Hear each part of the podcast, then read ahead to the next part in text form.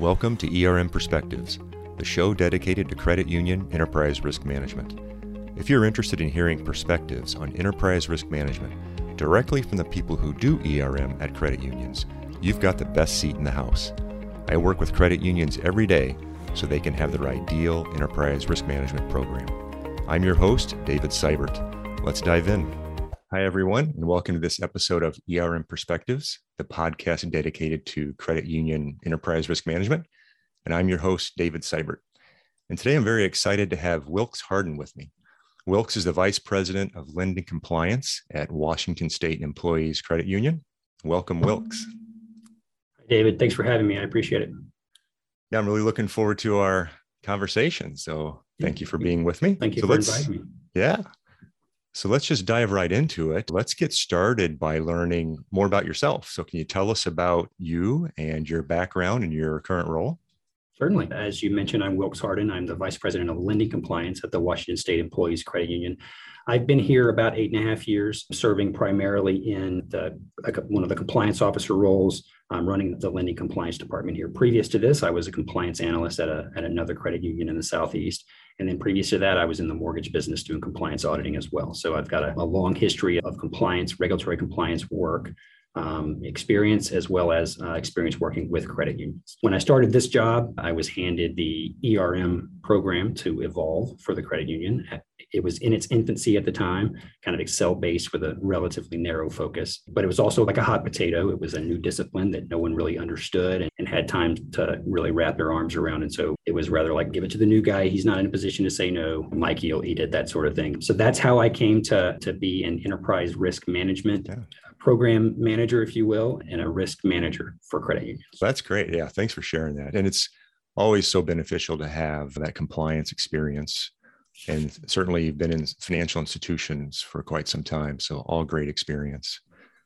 And uh, thank you for the uh, give it to Mikey. Michael, Mikey likes everything uh, reference. That's cool. Uh, so, how do you feel about it now that you got the hot potato and you were given risk management? I love risk management. It's one of those things that I, it turns out that I'm really good at. You know, a compliance officer's mind falls in line with the type of analytical mind that's needed for risk management, for risk management work. And it's challenging and it's rewarding and it adds and drives a lot of value for the credit union. Yeah. So I enjoy doing it. That's awesome. Keeps me on my toes. Yes, yes, that's great. Thanks, thanks for sharing that. To dive a little bit into the ERM program itself, then. So why don't you tell us about the program itself, how long it's been in place, how it's organized, anything unique about it? That'd be great. So the program was stood up in about 2010, so a couple years before I started here. It was an entirely Excel-based program at that point. Had a fairly narrow focus, so it tended to look at things like regulatory compliance risk, physical security, information technology, and then just random stuff that came up in the day-to-day operations of the business. Compliance was a focus there as well, but it was one of those things that you had a bunch of people who had been running various lines of business across the credit union for a lot of years and had a really good breadth of experience dealing with operational issues, bringing that operational perspective together and trying to focus that on what risks exist in our operating environment. And I think one of the main things that really queued this up was Dodd-Frank Act passage in 2008 and trying to wrap our arms around all of those compliance changes, as well as a really heightened focus on information security in the late 2010s, if you will, or 2000s, like when that really started to create a threat to larger businesses. So that's really the nexus and the impetus for creation of the program. And since then, it's evolved into what we have now, which is it's no longer Excel based. We have soft, we have GRC software we use to, to automate a lot of the functioning of the risk management program. We've also adopted the COSO standards for risk management. And so we use the eight, the seven COSO categories, and then we created another one for information security, separating that out from transaction risk. But we look at it through that lens understanding that's a that's an established framework for financial institutions that works really well and it's one that our examiners are happy with so we're to the point now where we've got an established program that uses an established methodology and we embrace that framework we're working to make sure that we're hitting all the benchmarks of that framework the coso framework really being focused on driving business value through risk management yeah, yeah. Yeah, that's uh, thank you for mentioning the COSO framework, especially the new release in 2017 really changed the focus to business strategy, performance. And that was a nice change, don't you think? Absolutely. And it, it changes the focus of risk from reactivity to proactivity. And that's yeah. the major change that I saw. It's not just about what's happening and how do we protect ourselves. It's what's happening and what's going to happen and how do we leverage that to drive business value. That's great. So I have a question. Is there a department for ERM? And I know you're a vice president of lending compliance. So how does lending compliance fit into enterprise risk management? How does that all work together? And what's your role in all that?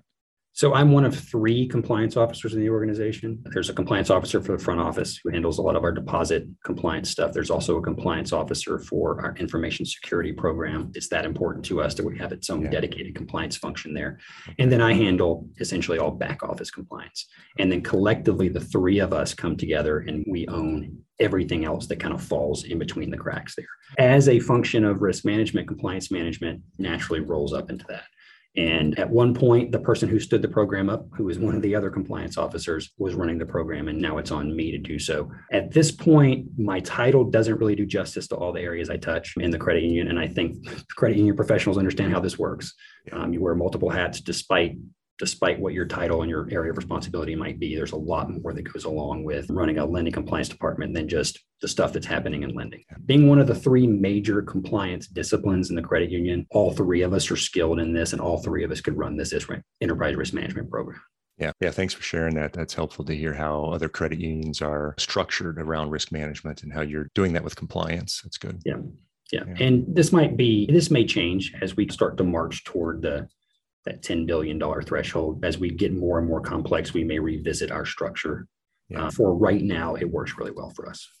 Yeah, thanks for mentioning that. So you're approaching five billion right now at Washington right. State employees. Right. Yeah, that's good.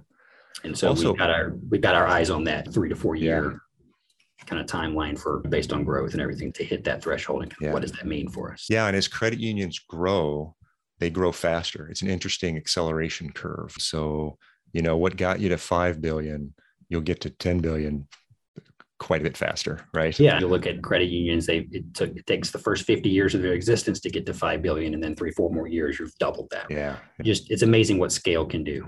Yeah. Sure. And the last thing is thank you for mentioning the eight categories. So it's becoming very popular now to start with the seven categories and pull out information security slash cybersecurity because it's such a such a big area now. So thank you for sharing that with us as well. Sure. What's something that you're particularly strong out in your ERM programs, or something you can walk us through to show that strength? Well, a couple things. The first thing that we did in 2016, which was which was groundbreaking for our program, which allowed us to really socialize our work across the organization, was the establishment of board risk appetite guideline statements. Most, again, kind of going back to what I was saying earlier, most people tend to view risk in a negative way. They have a negative connotation of what risk is and what risk means.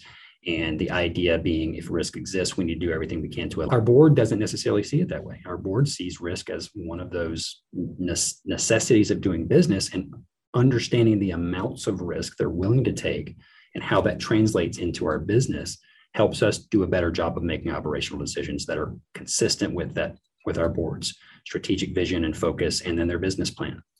And so we went through an exercise in 2016 to establish risk appetite guidelines for all of the eight categories that we talked about earlier with a series of questions that kind of drive at different elements of risk that materialize throughout the organization. We, there's questions that address credit risk and liquidity and interest rate risk, and there's questions that address strategic risk and transaction risk, reputation risk, obviously information security, and then last but not least, compliance risk. Our board, we have assumptions about the way they feel about things and they're a diverse group who comes from a variety of different business types in their careers.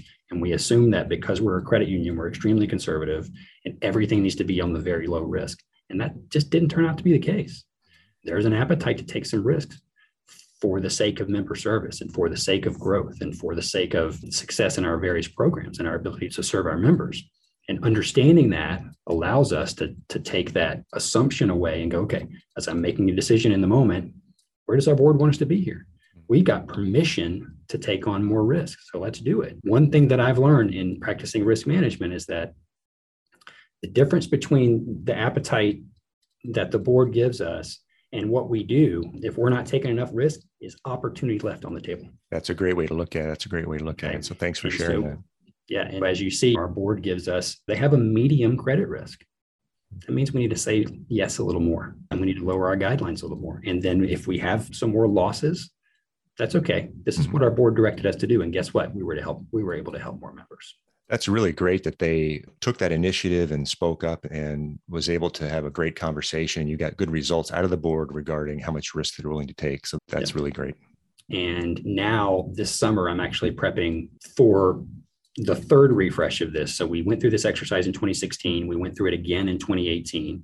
We went through it again in 2020. That was that was interesting because it was the summer, three months after the pandemic started, mm. and so risk was on their minds in ways that it hadn't been two years ago. Right now, here we are, two years later. We're refreshing it again. It give we have new board members. We have turnover in the board. You've got changes that happen in your environment and your business, your operating environment and your business. So we want to make sure that our appetite for risk and the way that we socialize that across the organization is consistent and current. And so that's the that's really the purpose of doing the refresh every couple of years is to make sure that we're not off base with what we're interpreting as their sentiment around appetite for risk. That's great. And I heard you mention you have questions specific for each of your categories. So that mm-hmm. is that the activity that drives the refresh every year is the set of questions and the discussion that comes after that? That's exactly right. And so what we do is like this month, for example, my boss is going to mention at the end of the board meeting, hey, heads up, in the next couple weeks, you're going to get surveys.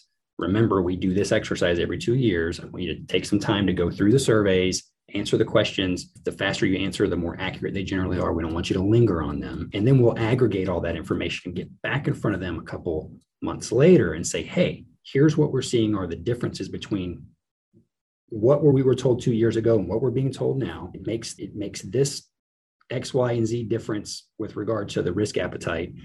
Here's what we propose to change the risk appetite statement to to best reflect what your sentiment is. What questions and discussion do you have around that? We get those approved at that time, and then we publish them as new appetite guidelines. the great. next step after that is to take those guidelines and parlay those into a quarterly deliverable to the board. And so we have a risk dashboard that we provide to them on a quarterly basis. And there are individual metrics representing each risk category that go directly back to those risk appetite guidelines. Hmm. And there's critical measures that speak to those metrics. Each one of the risk owners in the, or, in the risk management committee provides that data, and we give them a dashboard on a quarterly basis that shows them where we are performing with the critical measures we've all agreed to compared to their established appetite for risk. That's great. That's really powerful. So a lot of times when you hear about the metrics that would be in a dashboard and you're having a mm-hmm. conversation about risk appetite, sometimes we call those tolerance metrics. Do you use the word tolerance much? Do you use risk appetite and tolerance, or is everything under the kind of appetite umbrella? Yeah, that's yeah, that's a good question. So in some sometimes this becomes a semantic argument. I, I, was taught that there's a difference between a tolerance and appetite. An appetite is more of a general statement. A tolerant is a tolerance is really a line in the sand as to what you'll put up with. And we haven't gotten to the, okay, let me back up just a little bit. The other difference I see between the two is appetite is squishy and subjective, potentially, and tolerance is quantifiable. Yeah, metric. Okay. And so I want the board to give me their sentiment. Okay. And then I want them to trust me to interpret that appropriately. Okay. Okay. Yeah. But I also want there to be some guidelines in there for me to follow not hard lines because then what do you do? It's kind of like having a concentration policy that that you can't adjust on the fly as you need to. So we need to have the latitude to run our business but we need to have a general sense of what level of risk they're comfortable with. Now one of the things that we talked about and we continue to talk about is establish is establishing tolerances and at what point it makes sense to do that. So that's from a program evolution and maturity standpoint we're not quite there yet. Hmm. but the first big step is establishing appetite establishing the governance piece with the quarterly reporting, and then continuing to double down on that across the organization so that everybody understands the value it provides. And we all continue to build that muscle, if you will. Yeah, yeah that's good. Yeah, thanks for uh, talking about risk appetite. That's something that takes takes years to mature. It takes years for it to be effective, and it's just a long journey. And it sounds like you and the credit union have done a very good job with your board to get to where you're at now, and you're at a pretty good maturity level. So congratulations. Yeah, thanks. And it's a never ending process. We're continuing yeah. to work on it. Yeah. And the other thing about risk appetite and tolerance, it sounds like you're on a, you have a similar take on it as I do, which risk appetite is that sentiment, and the tolerances are those factors that help you implement the risk appetite appropriately. So again, the board's giving you their sentiment and you're using the tolerances as ways to manage that appetite level. So that's, yeah. an interesting um, way to look at it. Yeah. And the other thing I would say about tolerance is the way our dashboard is set up, it's very simple and high level.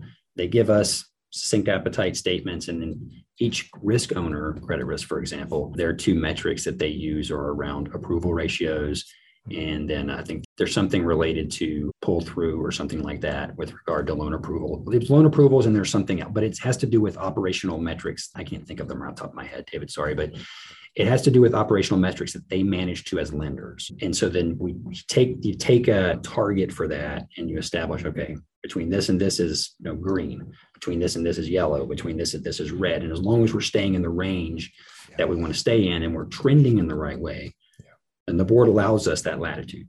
Yeah, that's great. Yeah, that's a way to that's great monitoring and it helps with decision making and you know you're on the cusp of having to make a decision or not. Yeah thanks for sharing that. Any other kind of strengths or anything you want to share there? So we use a grc software solution. What i'll say about that is software is not going to solve your problems it's just going to enable you to run your program. So don't get the idea that having software is just going to be this magic thing where like now we have an erm program. Yeah great advice. It, thank you for sharing that. it helps grease the wheels and it takes a lot of the manual work out of the process but it also enables you to do things very quickly so that you can be a little bit more pre- proactive or react quickly. One of the things that we're able to do now is is launch risk assessments really quickly. If something happens and we need to understand what our institutional risk posture is quickly, we can do that. An example that everybody should be able to relate to right now is the Russia Ukraine crisis. How's that going to affect us? How could that potentially affect us? And so we were able to launch a quick risk assessment using our software that had out of the box risks already populated in it. So we're not having to imagine the universe as we go through this and push that out to the committee and let everybody chime in from the various perspectives on what's the likelihood of this happening? Yeah. What might the impact around this be? And what, what reasonable controls are in place? What don't we know essentially? What don't we know? And not surprisingly, the main things that rose to the surf rose to the surface on that one were around cybersecurity risk. Yeah. That makes sense. Yeah. Thanks for uh, for sharing your view of the software and how it helps you to launch fast and how it's automating the things that used to take time. So that's a great example of where the software is appropriate to help the program.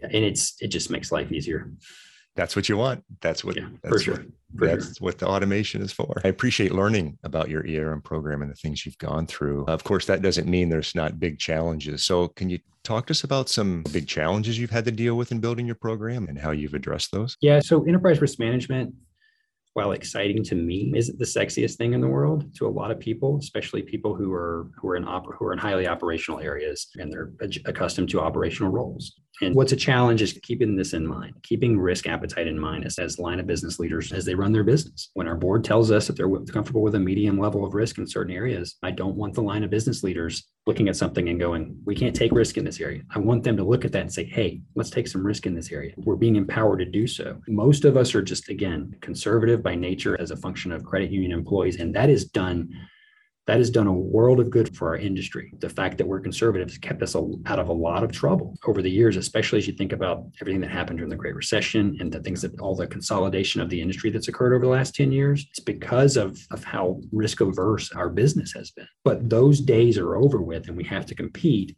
And in order to compete, you have to take a little bit of risk. And people tend to forget that we are in the risk taking business, whether it feels like that or not.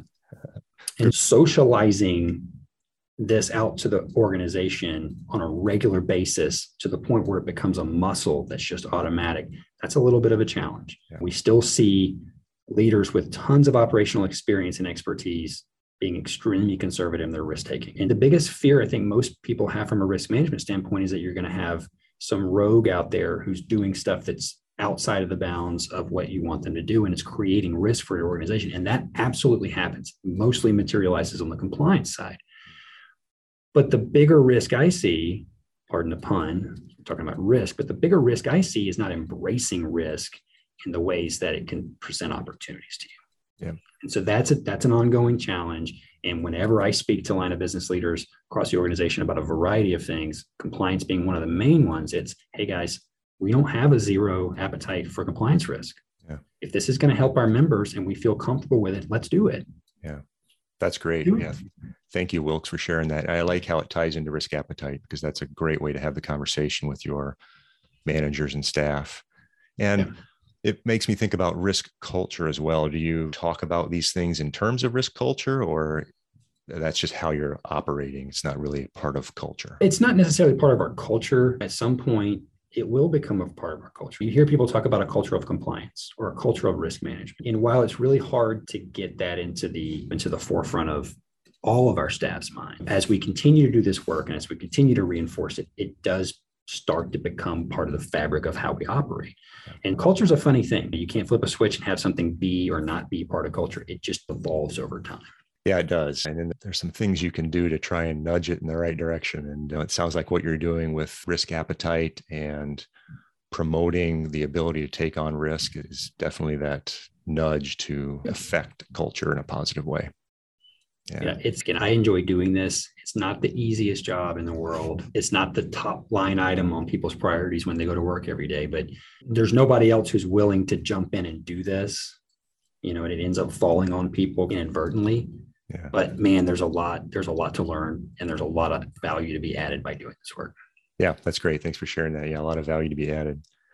So is there anything else about the ERM program or the credit union that you want to share at this point? I guess the one thing that I would say, what I'm particularly proud of with our program at this point, besides the little things that we've been able to stand up and run, is that we really aren't seeing risk as this highly reactive thing anymore. We really are trying to see it as an emerging thing that proactivity helps us wrap our arms. We have developed a good muscle for managing known risk, which is again a work in process and it never there's no finishing that. But we also are actively looking to be proactive. A really good example of that that I can think of is climate change. We have a an annual process of going through a climate change risk assessment that we stood up a couple years ago. And so we're trying to just look at this emerging risk and understand what is it going to mean for our business this year, next year, five years from now, as we start moving from the kind of business continuity pieces of that, which are just the kind of keeping the wheels turning, over to the transition pieces of that, which is around what investments are we making in the future and what what's our our cars and our motor pool are going to be electric moving forward, or our new facilities that we're going to be building. What sort of infrastructure is going to go into that? How does that affect us from a cost standpoint? Or, or our buildings going to be LEEDs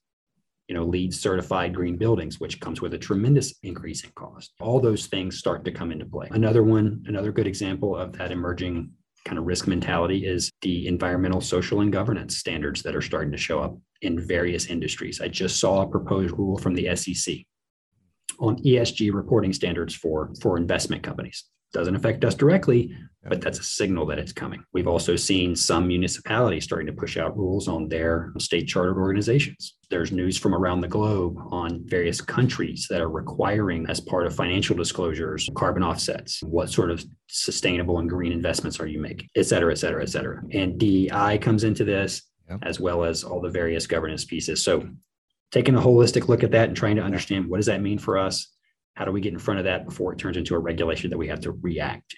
Yeah. That's great that you're addressing those things. That those things definitely need to be addressed. And to your point about regulations around the world, I see that in Europe they have the Climate Related Financial Disclosure Act. I think that went into effect actually this month.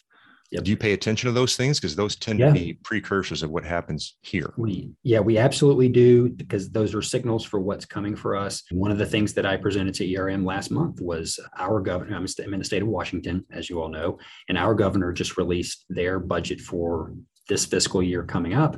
And there's $690 million earmarked for climate change yeah. and understanding where all that's going and how that's going to trickle down into our business and in our sector. Yeah, we absolutely keep up with that to try to understand what this means for us and what posture do we need to be taking moving forward to best equip ourselves to, to be able to respond to it.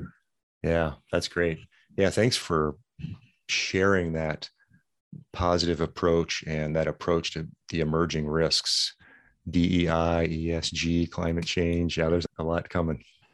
It's just such a moving target, such yeah. a moving target. So, you know, that's challenging work. That's not challenging from a program standpoint. It's just challenging from a yeah. figuring it out as you go. There's really yeah. no roadmap for this stuff. And we can look to some of the bigger players and some of the other industries to see where this is probably going. Yeah. Yeah, that's good. Good advice. Speaking of advice, do you have any advice for our listeners who might be building their first ERM program or just struggling with their enterprise risk management program? I think advice from you would be very helpful. I guess I guess the one thing I would say is just do what you can to get a seat at the table, whether that be the senior team or the, one of the leadership teams. And a great way to do that is to demonstrate how effective risk management can drive business value. Instead of simply checking a box for our examiners or regulators or for the supervisory committee because they're asking or, or whoever else might be interested just understanding hey we're leaving opportunity on the table. And if you articulate it in those terms if we sit back and perform this exercise it's going to illuminate some opportunity that we just can't see based on our operational experience alone Yeah. and so That's that so if you can if you can show where you can drive a little bit of value by going through the motions and then you're getting noise from the outside other credit unions regulators the regulatory environment that that erm is coming leverage that Right. Yeah. And I think after you've established that you're able to do that, it of course becomes easier to get the seat at the table and to get invited. But to get there in the first place, I assume you have to come forward with a positive attitude about risk and talk about risk appetite and say, we might be leaving something on the table. Let's dive into this. Let's see how we can help you be more successful, whether you're a business line or a function. Is that how you have to get to that trust level at some point? Eh, Can you shed any light on that? yeah it's about establishing trust and mo- i think most credit unions will relate to this a lot of times things are born out of something bad happening. An examiner comes in and says xyz is not right you need this. Yeah. so that cre- that usually is what opens the door to these things is somebody's forcing the issue whether the business leaders want to do it or not and it's in place. So once that opportunity once that door is open that's when you have to go okay we have to do this. Everybody knows we have to do this. What we may even be begrudgingly doing this and as you go through that process take that opportunity to go hey by the way check this out Yeah. we're leaving opportunity on the table Yeah. let's leverage this resource Well, that's great. Yeah. Thank you for uh, for sharing the fact that a lot of times these things do happen because there's an incident or a finding or something like that that triggers it. But you got to take advantage of those when you can. Yeah. And so most people would never consider an exam finding an opportunity but yes. Yeah. Thanks again, Wilkes. This has been a lot of fun. So, how can people get a hold of you if they want to reach out and have any follow up questions? Yeah, I'm available to anybody who wants to talk to me about risk management. This is something that's near and dear to my heart, something that I enjoy discussing. Every single interaction I have with one of my peers, I learn from. And so feel free to email me directly. My email address is whardin, and that's H A R D I N, at wsecu.org. So Washington State Employees Credit Union.org, WSECU. Awesome. Thank you so much, Wilkes. It's been uh, very fun and informative. And uh, perhaps we can have you back after a little bit of time passes to get an update. How does that sound? That sounds great. I really appreciate you taking a few minutes to pick my brain about my experiences around this. I love this stuff and I look forward to any feedback and anything else that comes up as a result of as a result of this. Any feedback I get or any questions I get, I look forward to it. Yeah, that's great. The pleasure's all ours. We appreciate learning from you. So thanks for the time. Yeah, it's my pleasure. Thanks, David. Yeah. And to our listeners, uh, thank you for listening to this episode of ER and Perspectives. And we'll see you again next time. Bye for now. That's all for today's ERM Perspectives. If you enjoyed the show and heard something useful, please do your friends and colleagues a favor and share this podcast with them. And don't forget to subscribe so you don't miss the next one. Please contact me if you'd like to be a guest on this show or if I can help you or someone you know. I'm David Seibert, and you can find me on LinkedIn or at my website, davidseibertconsulting.com.